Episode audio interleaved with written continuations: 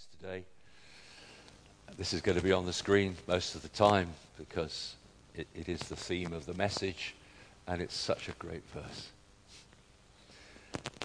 It's a slightly different translation to the 1984 NIV. This is the latest version of the NIV, which um, I think uh, is, is even more helpful. See what great love the Father has lavished on us, we should be called children of God. And that is what we are. Heavenly Father, we pray that as we look at your words, that you would give us the help of your Spirit. These are words that have come truly from yourself, and we, we pray that we might understand with, with a measure of depth and with a measure of seriousness, a measure of greatness, uh, the passages of your word that you, you set before us. Help us with this particular verse. Help us to understand more about yourself. May our love and devotion to you be kindled afresh, we pray, in Jesus' name. Amen.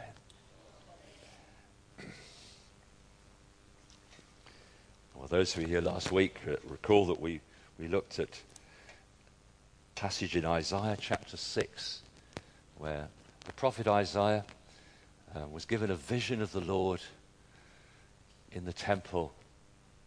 Just remember how, how last week we were thinking about the greatness of that vision. And in particular, we saw that Isaiah had an encounter with a holy God. The, the God with whom we deal is a holy God.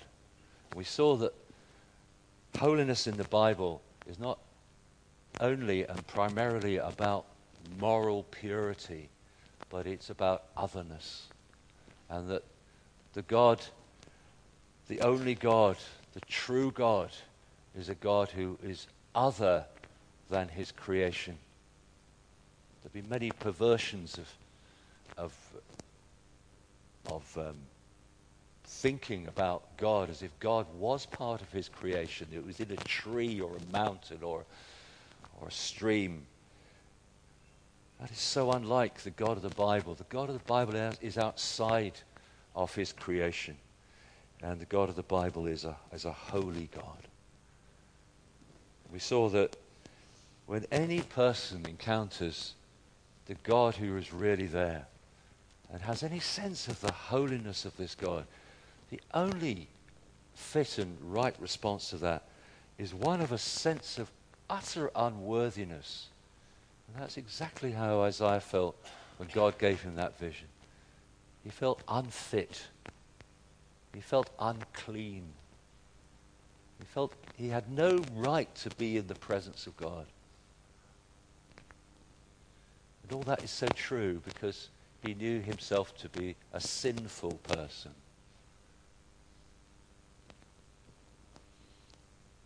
And how, wonderful in that, in that same vision that the Holy God commands his angel, the, the seraphim, he brings a, a coal from the altar, puts it on the lips of Isaiah, and he says, Your sin is atoned for.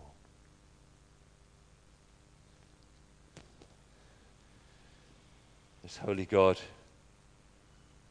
though other than his creation, wants to have fellowship with his creatures. It's a beautiful thing, isn't it? That he makes it possible by a sacrifice. There is an altar. A price has been paid. A life has been given up into death. Blood has been shed. And it's because of that that an unclean person, whoever they be, of us may come near to a holy God because of the price that's been paid. It's an amazing provision. We're not met here today to receive the judgment of God, but freshly again to receive his merciful forgiveness. Let's pause in our hearts and just be so grateful for that knowledge.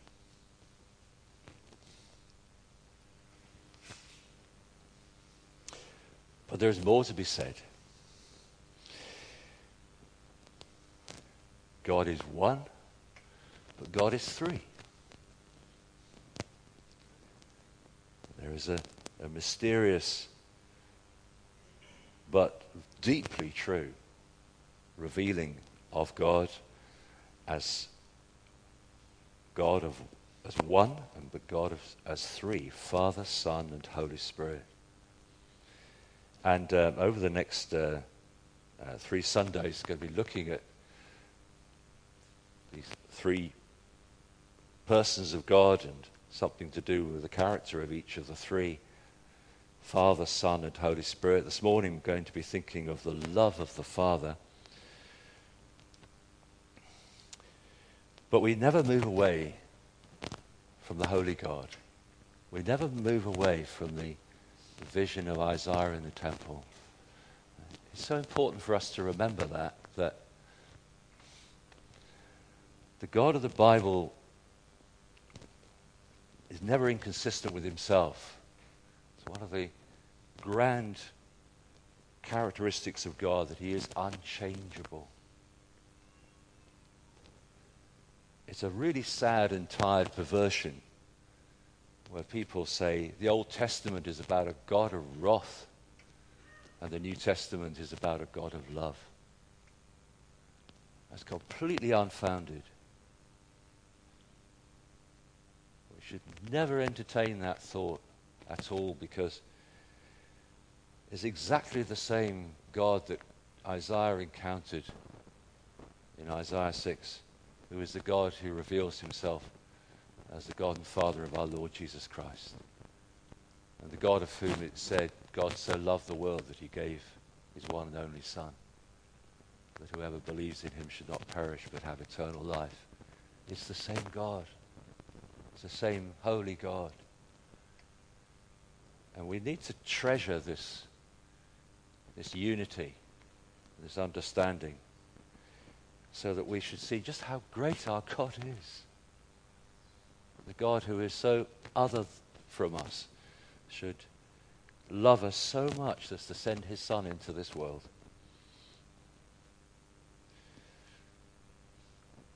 The love of God is spoken about um, constantly and copiously in the Bible, and in particular in the, uh, the writings of John, the Apostle, and in this letter that we have before us this morning, the word love appears again and again and again. Um, both the love of God and the love that Christians should have for one another. And uh, in one place, 1 John 4:16, John says, "God is love." already quoted John 3:16 to you this morning. But um,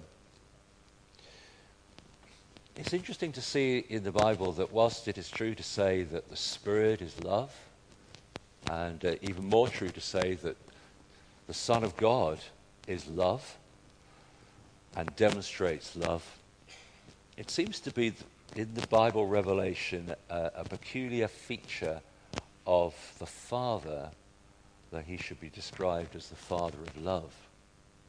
And that's what we're going to be thinking about this morning. And indeed, this is what John himself talks about in this, in this verse. See what great love the Father has lavished on us that we should be called children of God. That is what we are. I don't know whether you, you, you realize as we read through that passage this morning, which is quite dense and, in fact, quite. Uh, um, uh, quite troubling as a passage. But suddenly we come across this verse, and uh, it, it's like a, a, a, spring of water in a desert place, in a way. And um, I, was, I was struck by this that here is John almost putting his pen down at this point. We'll, we'll, talk a little bit later in this message about why he has needed to write as, as he does right here. But he just puts his pen down here. And he speaks as somebody who is not just giving us objective truth this morning, but as someone who has personally experienced the love of God in his life.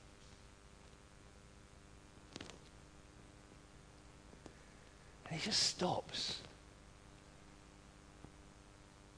He says, How great is the love the Father has lavished on us. I just love that moment.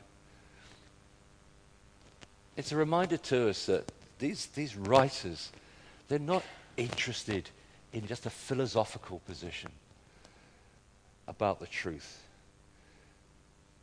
But they're people who have very, very deeply experienced God in their lives. And it causes them to stop and to wonder. Christianity is about exclamation marks. You've got two of them up on the screen there. I don't mean that in a sort of literalistic sense that if you were to read the original language, you'd find the exclamation marks. But I'm just saying that you can't really have Christianity without exclamation marks.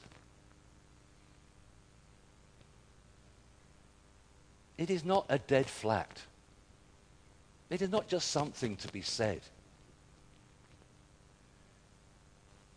We do not come here just, just simply to exchange truth. But as I was reminding you earlier, as you, you stand up at the beginning, you sing the song. You sing the song of the redeemed. Because we are deeply privileged people who have encountered the Holy God and found Him to offer mercy and grace. That instead of judgment, we have received mercy. And So we stand and sing. Amazing grace. How sweet the sound that saved a wretch like me. I once was lost, but now am found. Was blind, but now I see. Thank you, John Newton. But he speaks for all of us, doesn't he? He speaks for all of us. We pick up our songbooks and we say, Yes, that's, that's for me. That's my experience. It is the definition of being a Christian that we have actually experienced the grace of God in Jesus Christ. And uh, so there is this exclamation mark about our lives, an exclamation mark about uh, what we know and understand. That's why we have to stop and wonder as well, isn't it? But let me just set a bit of context here.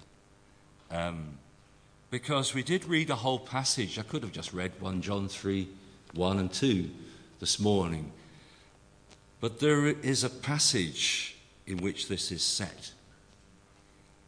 And really, the whole of this book is to be understood in the context of a very deep struggle which is taking place for the souls of men and women in John's time. And he's writing in a time of crisis and conflict.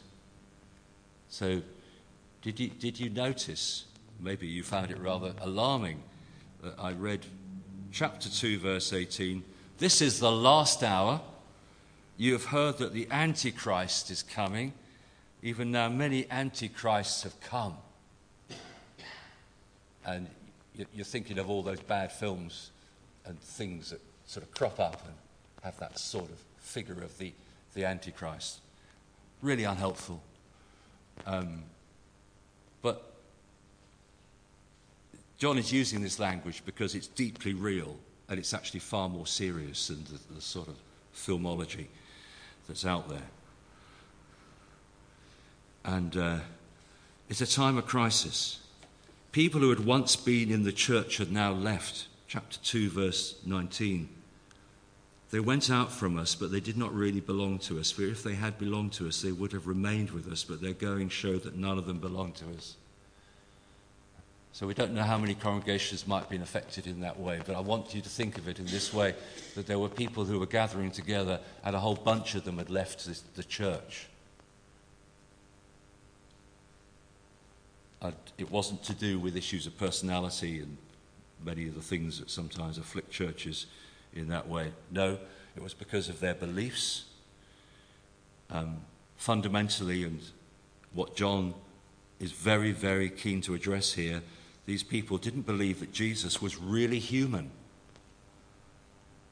So I want you to notice a particularly interesting set of verses in chapter 4, verses 2 and 3. This is how you can recognize the Spirit of God. Every spirit that acknowledges that Jesus Christ has come in the flesh is from God. But every spirit that does not acknowledge Jesus is not from God. This is the spirit of the Antichrist, which you have heard is coming, as even now already in the world. It seems a bit puzzling to us. What's he getting at? Well, we understand from this that there was a particular heresy abroad at that time, which continued for the first 200 years of the church's life, which was that people said, flesh is bad, flesh is evil, it's only the Spirit which is good. Therefore, God could not have come in flesh. Therefore, it only appeared that Jesus was a man. Therefore, he didn't really die upon the cross. It only appeared so. Therefore, he didn't really rise from the dead. It only appeared so. This is very serious. This drives at the heart of the gospel message. It is absolutely necessary for the gospel, for our salvation, that God's own Son should come from heaven and should become a man and should take on human nature that he should live a human life in obedience to his Father, that he should actually die upon a cross, that real blood should be spilt, that a real death should occur, and that a real resurrection should happen, so that now at the right hand of God is the man, Christ Jesus, who is coming again in his glorified body to raise up all of us with glorified bodies as well. Because flesh is not evil, it is sin which is evil.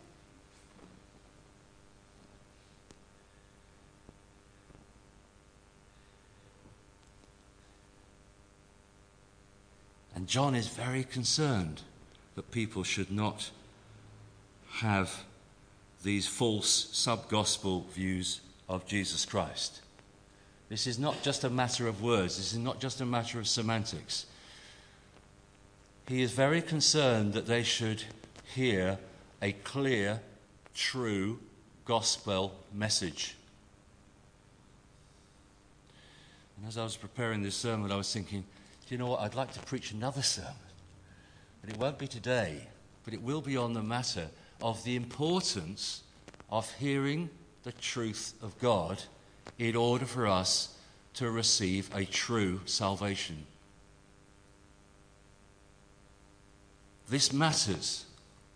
It matters that you hear clear Bible based truth in order for you to be saved. And it matters for you to, for your salvation to carry on that you hear clear Bible based truth. That is what God blesses. That is what is absolutely essential. And it's the reason why John, he says, of these people, although they were in a church setting, yet they actually left the church. And he goes on to talk about these people as in verse 10 of chapter 3. This is how we know who the children of God are and who the children of the devil are. This seems so politically incorrect for us to even talk in this sort of language. But it is the Bible's language. And it says about these people who have had, uh, who have been led astray, and I want to draw your attention to that word as well. Chapter 2, verse 26. I'm writing these things to you about those who are trying to lead you astray. And also in chapter 3, verse 7 Dear children, do not let anyone lead you astray. There are temptations for us to be led astray because there are false teachers and false teaching. And we, all of us, are in danger. And so John warns us by the Holy Spirit don't be led astray. Don't be led astray. This way only leads to disaster, to judgment, if you were to follow uh, these false ways. He goes further than just saying it's, it's not just a sort of a matter of sort of believing something different, but he says if you're not properly converted by the true gospel, then you're not going to properly properly live the Christian life as it ought to be lived. And that's why he has so much to say about the importance of loving the brothers. Because one of the accusations that he levels about this, this, this group who have received a bad gospel is that they don't have a, a love for the brethren. And he says, apply the test, apply the test. This is how we know who the children of God are and who the children of the devil are. It's a vital battle. It had to be fought in his time. It has to be fought in our time. In fact, it has to be fought in every age of the Christian church. And the great advances in Christian thinking have always occurred as a result of having to fight these battles over the truth. This is why the great councils of the Christian church needed to meet in the early centuries. This particular issue was dealt with at the Council of Chalcedon, AD 200 and something. It took years to sort this out. These battles to take place. And, um, and so these battles need to be fought. And so we're coming right up to the present time. And here he is and as John is saying, in the midst of this battling, in the midst of this crisis, in the midst of this concern that he has had as he sees a church split, if you like, as he sees these sort of the, the dangers that are being faced, he says, How great is the love the Father has lavished on us that we should be called children of God. Because he sees that not everybody is a child of God.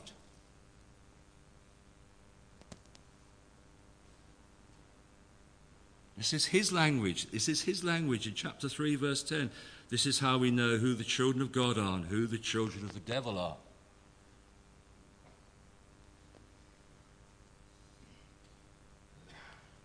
If we're children of God here today, it's because we are deeply privileged. Deeply privileged. God has made a distinction.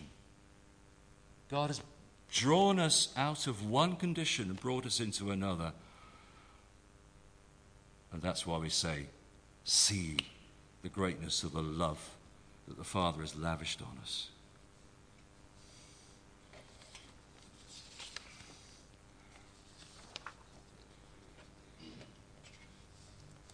And it's a fair question to ask of ourselves. It's a fair question to ask of anyone here today. Are you a child of God or a child of the devil? Do you want to be a child of God? Do you want to be in His family?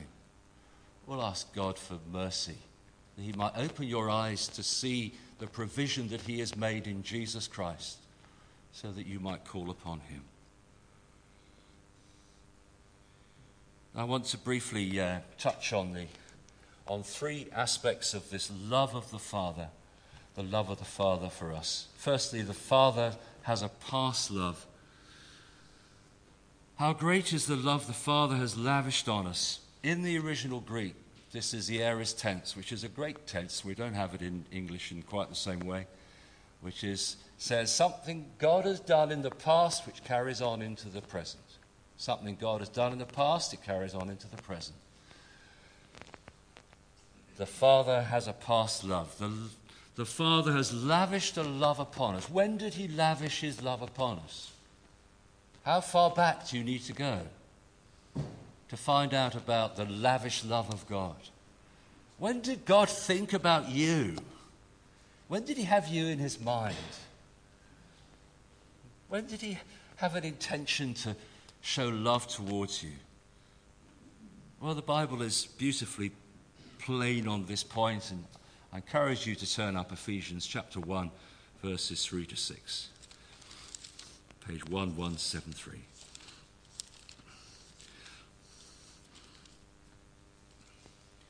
Praise be to the God and Father of our Lord Jesus Christ, who has blessed us in the heavenly realms with every spiritual blessing in Christ. For he chose us in him before the creation of the world to be holy and blameless in his sight. In love, he predestined us to be adopted as his sons through Jesus Christ in accordance with his pleasure and will, to the praise of his glorious grace, which he has freely given us in the one he loves. And here we see Paul expressing in this particular section of Ephesians the fact that this is all the choosing of God. In the past, look closely, verse 4 He chose us in Him, in Christ, before the creation of the world. That's where the blessing starts. That's where the love has to be traced back to. It's before the creation of the world, before anything that any of us has been conscious of has been made, we have ex- received love from God. He's lavished His love upon us. It's an electing love, it's a lavish love, it's a self giving love. And God put that love upon us before the creation of the world. It's a beautiful, beautiful thing.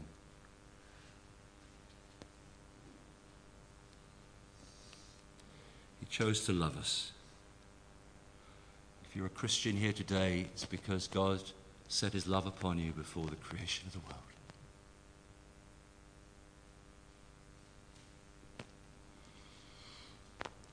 Secondly, the Father's present love, and you can turn over the page to Ephesians chapter 2, verses 1 to 5.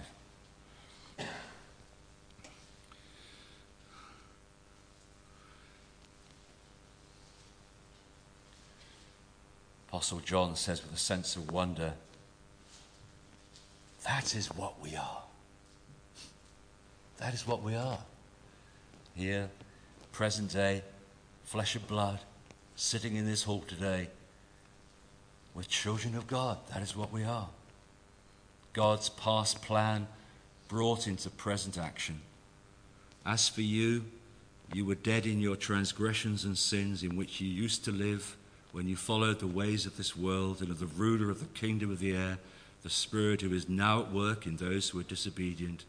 All of us who lived among them at one time, gratifying the cravings of our sinful nature and following its desires and thoughts. Like the rest, we were by nature objects of wrath.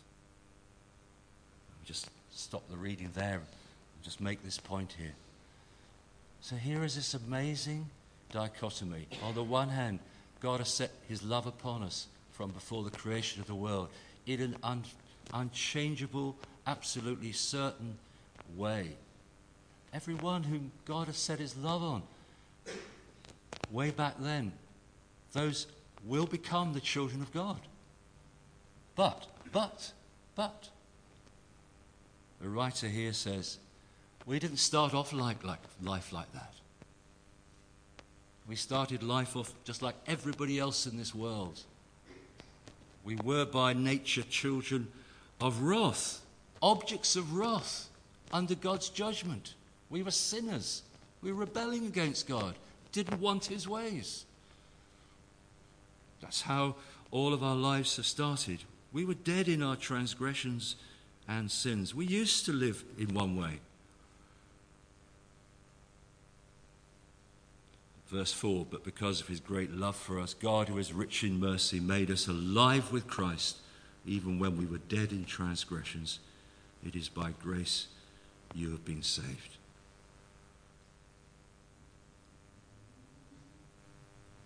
So when Jesus Christ died upon the cross, he died for sinful people. He died for our sins. He died for our uncleanness.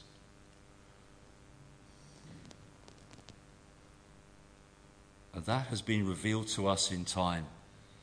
So it's the same apostle who says in his gospel, John chapter 1 and verse uh, 12, to those who believed on his name, he gave the right to become the children of God.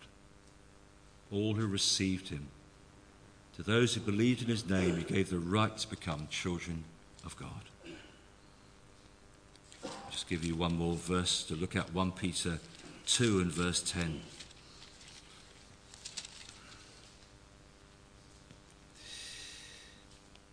Once you were not a people, but now you are the people of God. Once you had not received mercy, but now you have received mercy. John in another place says, This wasn't by a human decision. This wasn't by a human birth. This wasn't by a water of baptism. This wasn't by some sort of inheritance you got from your parents. This is simply the grace of God that's been revealed to you in time. So there came a day when your eyes were opened, you saw your need, and you recognized that the only place for, for help, for forgiveness for a sinner, is found in Jesus Christ and Him crucified. And that's the work of the Holy Spirit. If that's been ha- happened in your life, it's the work of the Holy Spirit. Praise God.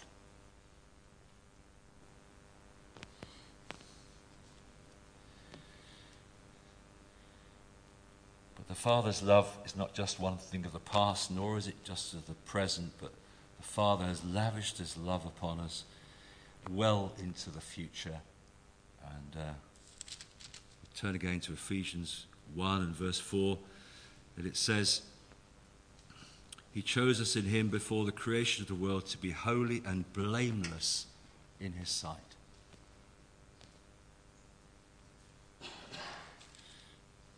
There's a beautiful picture of it later in the same letter. We're writing to husbands Paul says, Husbands, love your wives just as Christ loved the church and gave himself up for her to make her holy, cleansing her by the washing with water through the word, and to present her to himself as a radiant church without stain or wrinkle or any other blemish, but holy and blameless. So our lives are an unfinished story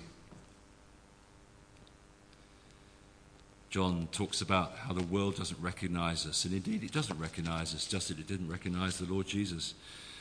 But there's coming a day when the children of God are going to be recognized. Romans 8 speaks about how the creation is looking forward to the revealing of the children of God.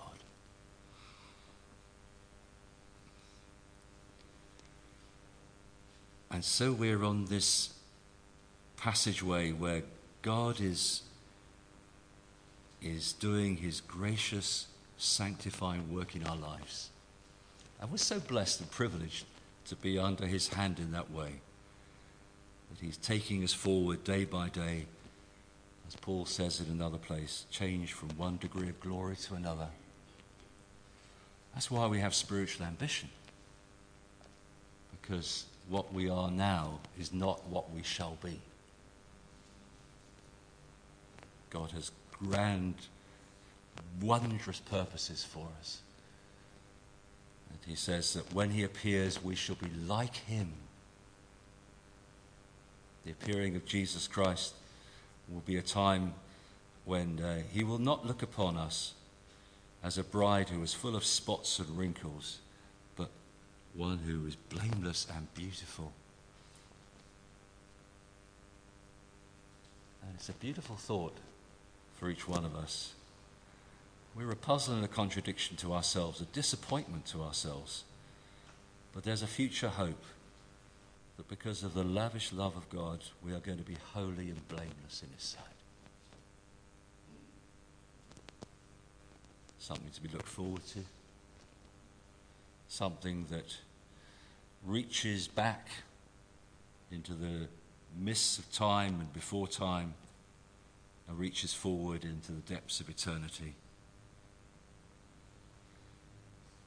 So we say with the Apostle John, See what love the Father has lavished on us, that we should be called children of God.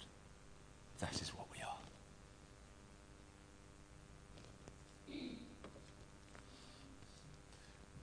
Sing this closing song. Come praise and glorify our God.